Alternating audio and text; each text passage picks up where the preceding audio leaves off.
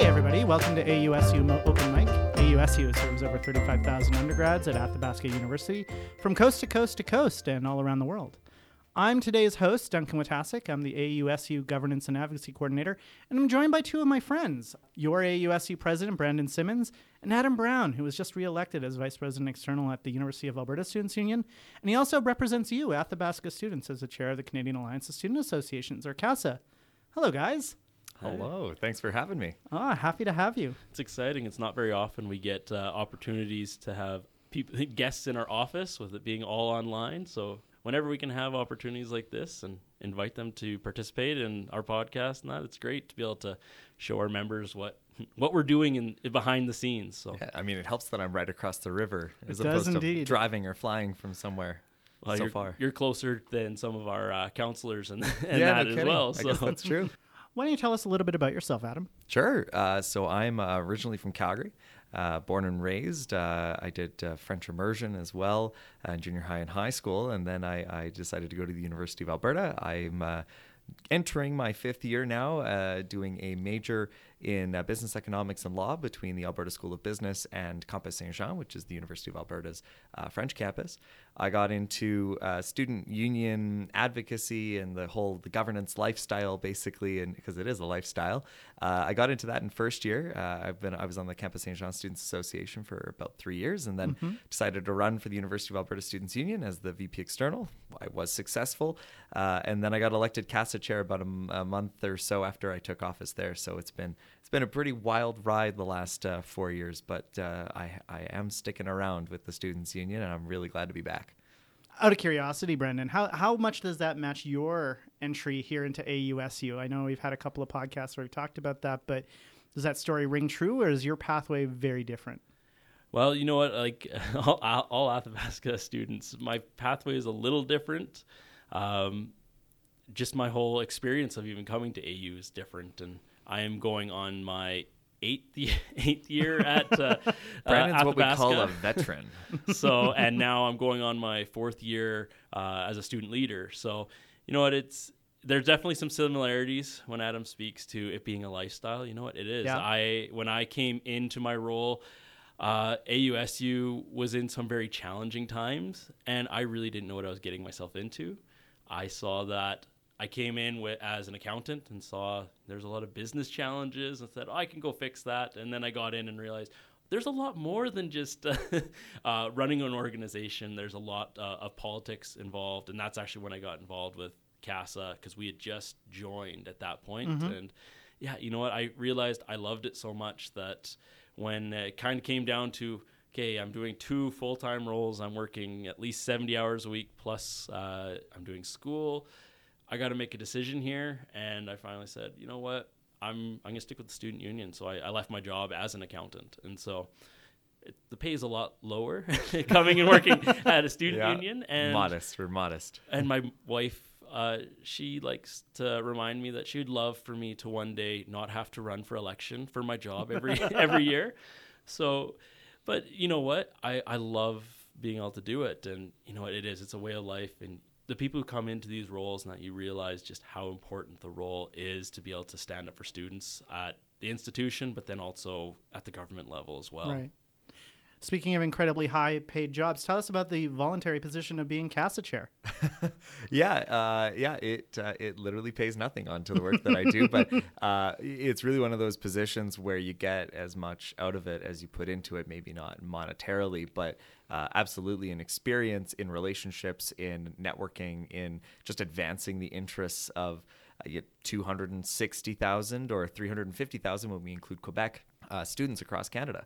Uh, it's it's really been uh, one of the greatest things I've ever done in my life to to be able to uh, step onto really the national scene and to both learn about but also try to bolster CASA's reputation and how where where students fit sort of into that uh, into the federal government and how we can really sort of make those changes there uh, and, and benefit our, our post-secondary experiences and, and having worked with a board of directors like i did this year i was just i, I was saying before we started recording that we had our, our last board meeting this morning of mm-hmm. the year and uh, we were ratifying uh, some some emotions and just sort of cleaning some stuff up and uh, just getting to work with a team like that from across the country uh, and learning what it's like to work with a with a national team uh, really is one of the best experiences i think i've ever had brendan what would you say casa does for au for it's our students and our organization. You know, it's something that we think a lot about because you know what, we're all every year we're going through and reviewing all the services and everything we offer. We want to make sure we're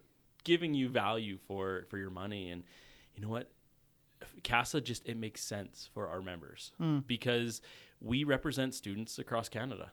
Everybody else, you represent one area, but for us, the impact, the changes that happen at the federal level affect all of our members equally. We're definitely looking at the provincial side of advocacy right now because that does play a role. But if student loans change in Alberta, that doesn't affect 60% of our members. Right. So CAS is a huge it's definitely that's I guess that's why it's been such a high priority over the years that we've been focusing on the federal side because everything that happens can be applicable to all the members that we represent. Adam, tell us a little bit about what the federal government does do and, and that impacts post secondary mm-hmm. students. I think a, a lot of people take a very strict view of the Constitution and be like, well, the federal government has no role in post secondary. But I, I, think you would you would argue that that's not necessarily true. You're absolutely right. Um, a lot of people do think that you know, oh, everything about post secondary is is provincially run. Why would the federal government have any sort of stake in that? Um, and even though there might not be a minister of you know advanced or post secondary education on the federal mm-hmm. level, there is a lot of ways that the federal government does uh, touch students. Um, the biggest way I would say is the student financial aid, uh, you know, the Canada Student Loans Program side. We have been uh, advocating, I'd say, fairly successfully over the last number of years for some changes to that. We've seen uh, the, the current federal government increase the number of grants that are available to students that are upfront, non repayable versus loans.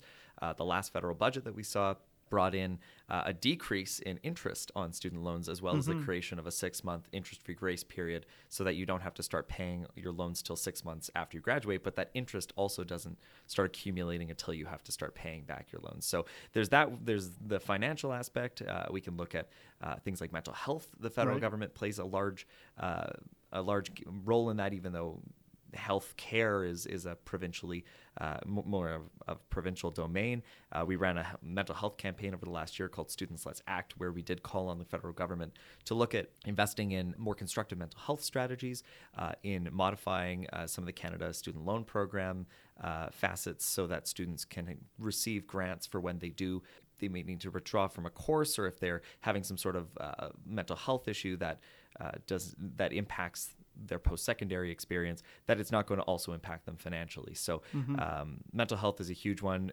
International students obviously there's many uh, different facets of how the federal government plays into that whether it's study permits whether it's uh, pathways to citizenship. Uh, international students deal with the, the federal government i would say probably as much as they would with the provincial government uh, and I'd say the last probably big pillar of it, or last two maybe, uh, the first being research uh, through the tri-council agencies, so mm-hmm. the federal agencies that allocate research funds. Uh, we want to make sure that students are getting enough research opportunities and that uh, they don't always have to hook themselves to a professor to do research, but that they should be doing their own. And the last one being student employment. So, for example, the Canada uh, Summer Jobs Program, great way for students to get jobs, to get more experience that can help can help bolster their success in the future. Brandon, what does that mean to AU students in your mind? Those those kinds of changes, does it have a big impact on our students? Well, it, it all depends on the, the needs of our students. We have so such a variety of, of needs because we've got students who are coming right out of high school and starting their post secondary journey. We have students who are have been employed forever and are going back, and we have students who are just working and continuing to upgrade. And so it affects the a lot of those things affect them differently. For all of our students who are on uh, student aid, those changes are, are very impactful. It's amazing that what that grace period is on mm-hmm. once you graduate, knowing that you're not going to have to be charged this interest and accumulating it like you were in the past. And so those are some really big impacts. And that the number of students are actually starting to access that student aid, it's it's growing. And a nice piece too is, you know what, the federal government ha- they're increasing their grants you know, even specifically for AU students, for students who have been out of uh, high school for a significant amount of time, now they're um, providing uh, an income top up grant that is uh, you're able to access. If you've kind of been like for myself where you know I left I went to the workforce and now coming back to school they're recognizing that you know there's a need and the federal government was is now providing a grant. So now you can stu- students can access that funding without having to pay it back. So even if you're not wanting to take loans there's financial resources that are being uh, dedicated and they keep going up. We've had a lot of success. I remember four years ago that was a, a exciting time because we were able to go for advocacy week as uh, ausu and participate and have conversations with MPs and s- talk about how those upfront grants were able to help so many students and provide opportunities for them to achieve their educational goals. And sure enough, a couple months later, the federal government, we had a changeover in federal government and they put together a budget and exactly what we asked, which was to in- increase those grants, they did it. They Mm-hmm. doubled the, the grants that were available. So it was exciting as members of CASA who were out there asking for this on behalf of students to see it happen and come to place. So for us, it was a big win. It showed just the value that we can get from CASA and how it can be helping our students. Brandon mentioned, Adam, that, that CASA meets with people and talks about what it is that students need. Who does CASA meet with? So we meet uh, primarily with with federal stakeholders, so members of parliament, senators, and then other federal organizations. Um, uh, one example could be like the Canadian Center for Substance Abuse. Uh, I was in a meeting with them last last November.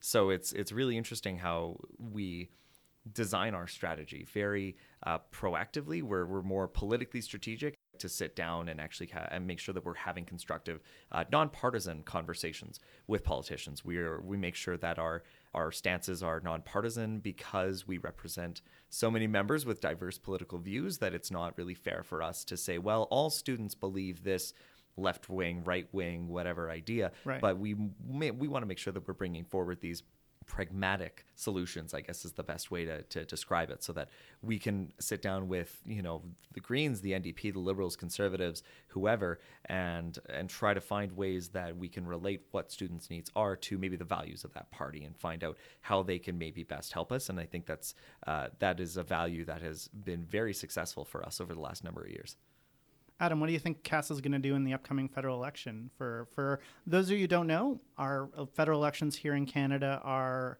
mandated by law, and it's, the next one's going to happen in October, unless of course Justin Trudeau and his government fails a, a motion of confidence. What's CASA going to do? Mhm. As so, as far as we know, uh, the federal election is hopefully uh, going to be around October 21st, and so uh, we're expecting the writ to drop sometime in September, and that will start the campaign period. Uh, we've already started getting together uh, a Get Out the Vote campaign. Uh, once again, this is a nonpartisan Get Out the Vote campaign. We don't care who students vote for, but we want them to vote. And uh, after the 2015 election, uh, I think we've started to see uh, an increasing tide change uh, in Canada where students are really starting to realize the numbers that we have, uh, the millennial voting impact as well, and that uh, i we really are able to to make change and that our votes do really do count as students. So uh, this nonpartisan Get Out the Vote campaign is uh, going to be worked on over the summer. We're going to have uh, some regional conferences to prepare our members for it. Uh, SAIT in Calgary is going to be hosting the Western one. Uh, we'll have the Central Canadian one in Ottawa, and then the University of Prince Edward Island Students Union is going to be hosting the Eastern one. And so we want to make sure that all of our members are prepared and educated and well resourced to engage students across the country to make sure that we get as many of them out uh, voting as possible once uh, once the fall comes around. Brendan, do you think that's important for Athabasca students? Do you think it's it's important that they get out and vote? Oh, it really is, and you know what? It's like Adam was saying. You know, what, the government is taking a lot more notice um, just after the results because it became very apparent that students did matter. They got out and voted, even though the stereotype is they don't, that they don't care. Well, the truth is they do care, and you know? The things that affect students do matter, and so it'll be very interesting as we approach this election on trying to work with all the different parties to say, you know what, what are you interested in uh, in doing for students? Because we represent a very large stakeholder in Canada, and we want to ensure uh, that we're being looked after.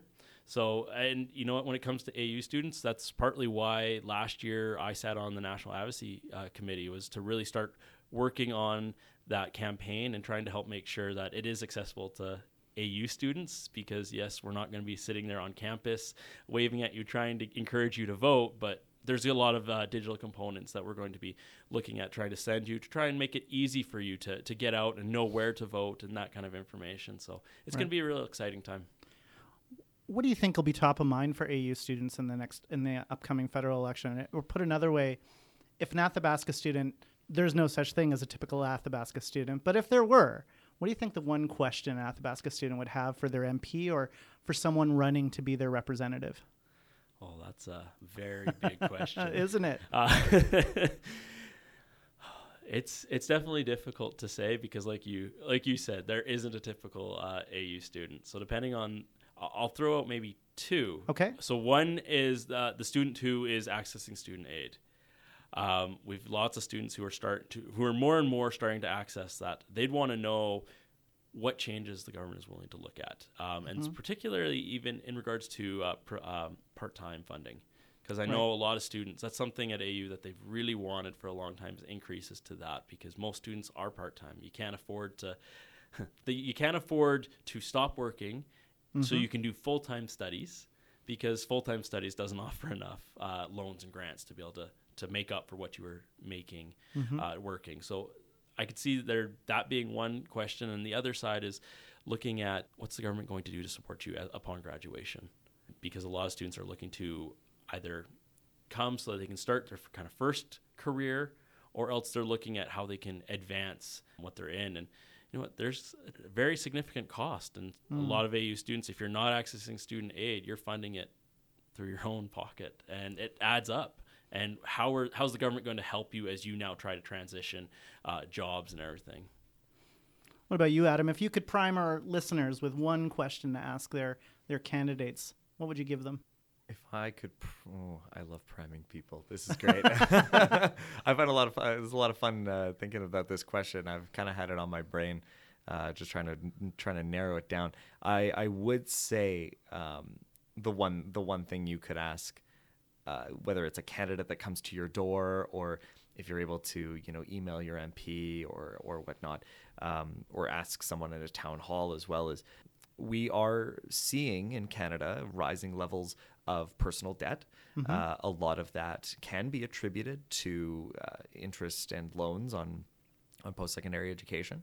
We want to make sure that we have a, a Canadian people that are uh, that are well equipped with the skills to succeed in the economy. But it's it's hard to uh, to keep making to keep striving forward when debt when personal debt is such an issue. So I would suggest asking these candidates and asking these politicians, what can you do to help make life more affordable for students as we get through post-secondary, but as we also uh, come out of it.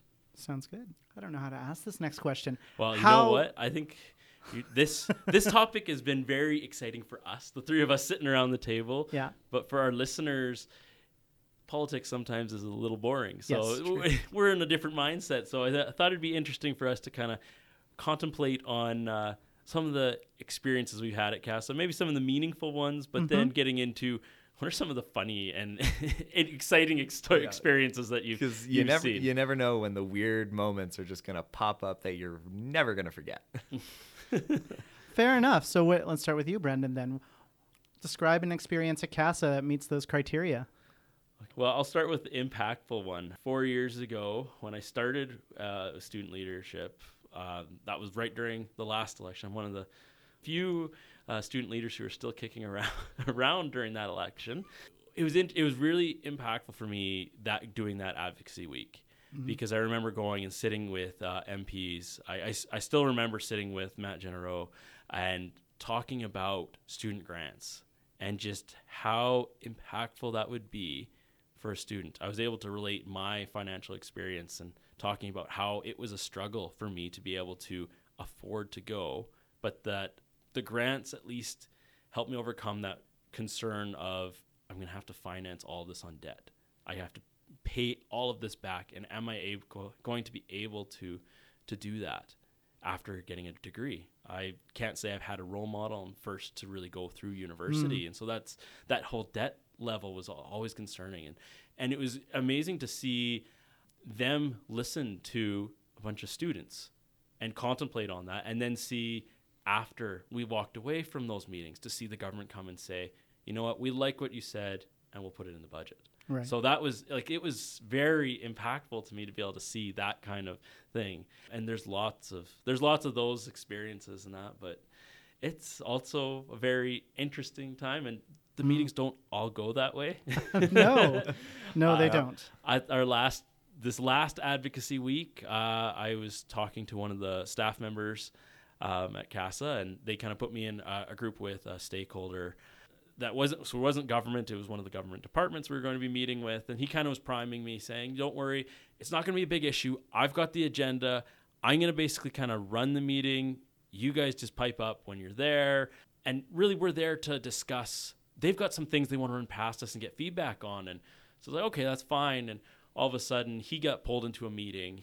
And he said, "Don't oh, worry, I'll meet you there." And so we all of a sudden we leave Ottawa, we go out to Gatineau, and are there waiting for him Yeah. and he's not showing up, not answering his phone, not we can't get a hold of anybody, we can't get a hold of the office staff. Everything's in French. It's pretty intimidating for a group of individuals who had no idea. We, we could not read the signs of where we needed to go, and Oh, finally no. we found a. Finally, we got the call that uh, he's not going to make it. he's stuck in another meeting, half an hour away, and he's not going to be able to to make it. So go ahead and go for the meeting. So finally, we managed to. We didn't even know the name of the individual we're, who who set up the meeting to oh, get through security. So it, it took us some time. Finally, we, we made it through. We kind of fumbled our way through getting through security. Finally, sat down and they turned to us and said, "So the person who organized this meeting, he's not here. So what would you like to talk about?" And it was like, "Oh." Well, we were the person who scheduled it on our t- our side isn't here either, and he had the agenda. Oh, no. But he did reference that you guys had some things to pass uh, to you wanted some feedback on. They said, no. so uh, we kind of You gotta you gotta think fast on your feet in those moments. So, really so at do. that point, Yeah. it, it, at the end of the day, it turned out good. We started kind of talking about. We gave them uh, the information package that we were working with, and and went through those quickly, and it, it led to some really good conversations on student employment and some of the new initiatives that they are thinking of. But it was a re- it was a really rough and stressful start when.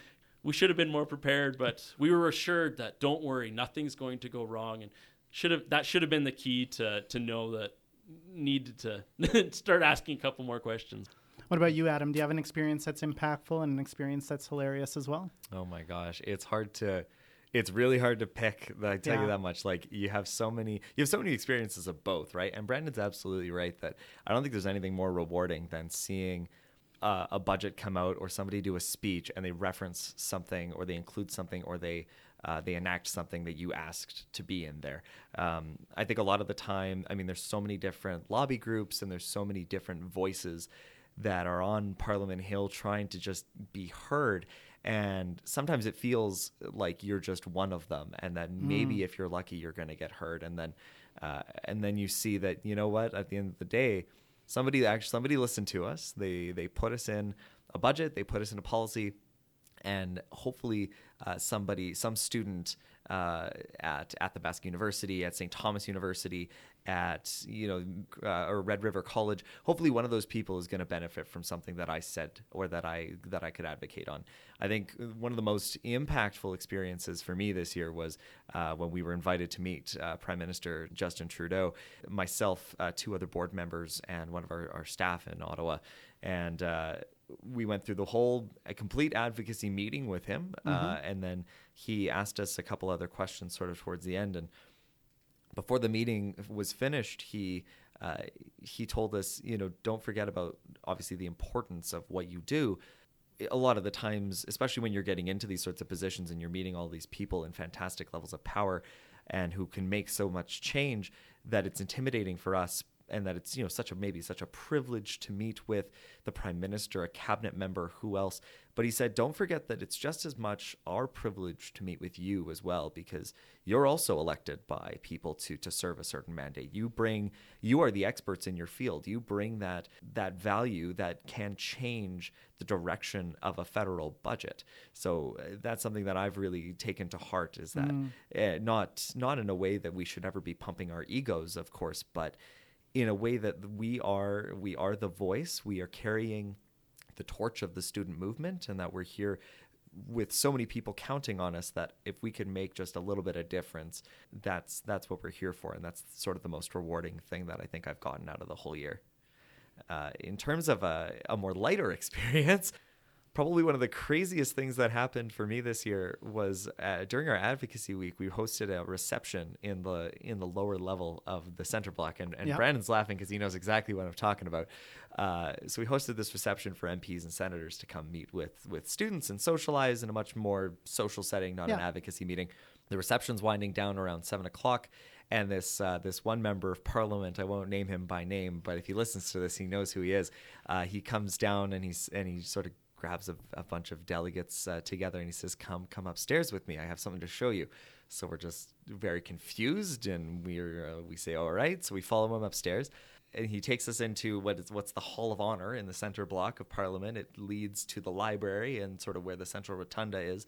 And it turns out that it was the ceremony for the closing of the center block. And anyone who was anyone in Ottawa was there that night. We had past prime ministers, members of uh, members of parliament, senators, cabinet ministers, and they were just a floor above where we were running our reception. But we we walk in there, and it's just you automatically get this sense of wow, I very humbled to be amongst so many incredible people, and so the. Uh, then the prime minister and the governor general and the speakers of the House of Commons and the Senate come out. They give their speeches. Leader of the opposition, the NDP leader, or the NDP House leader at the time, and they all go away. And so we're all sort of socializing. Still can't believe that we're here in the closing ceremony of the center block because it's going to be under renovation for ten years.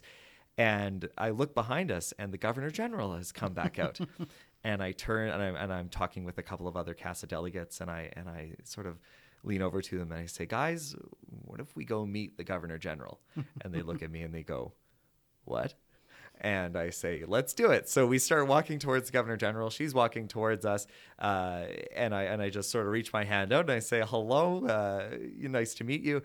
And and she's and she's very she was so great about it. I think I caught her off guard a little bit, but she she just she took it very very well. She's probably very used to it. Uh, and I said, you know, I really really enjoyed your speech. Uh, we're a bunch of student leaders from across Canada that are doing an advocacy week here right now, and it's just incredible to see your the, how you speak and and how so many other uh, just the amount of other incredible people who are here. And she leans in and she says, "Well, you're probably all going to be politicians in this uh, House of Commons one day, won't you?" And a lot of us are like, "Oh, maybe it's something we'd consider." and she says, "Well, before you run for office, I have a recommendation." And we're like, "Absolutely, whatever the governor general says, we will follow her recommendation." Yes. And she says, "I think you all need to become astronauts before you run for parliament," because she herself is a former astronaut, and so we're all like just you know, s- starstruck by, Yeah. by the fact that we're speaking to the governor general, and we all nod our heads, saying, "Yes, yes, Madame Payette, we will absolutely uh, become astronauts before we run for parliament." And then we get a quick picture, and she walks off. So that was that was one of the most wild experiences I think I've ever had in this in this position. But you know what? And I'm going to recommend to anybody listening to to check this out this year. So because Parliament's closed for uh, because the center block of Parliament is closed for the next 10 years, you can't see you know the House of Commons and the Senate there. But they've built a temporary House of Commons and a temporary Senate. And I was just in Ottawa last week doing a presentation to the Finance Committee of the House of Commons on behalf of CASA and. Uh, I after the presentation I sat in question period in the new House of Commons and this is what's going to be used for the next 10 years. It's a gorgeous space. It's absolutely incredible. They've converted the courtyard of the West Block into a, an indoor House of Commons and it's just incredible to see. So anybody who's in Ottawa who's going to be going to Ottawa, check all of this out because they've built so many new pathways and and beautifully built sort of systems and buildings and all this under Parliament and in the West Block, and it's it's just great to see. So take advantage of it while it's while it's still here for the next ten years ish. if we're lucky, ten years, I guess we could say, knowing that it could be fifteen. But we will be at uh, at, at the CASA Foundations conference from May twenty seventh to thirty first in Ottawa. Well, then when you're there, you'll have to check out the uh, temporary House of Commons and temporary Senate. Anyway, that's all we have for you guys today. We're uh, this is the AUSU open mic. Thank you so much to our two guests for joining us, and uh, good luck in Ottawa. Thank you very much.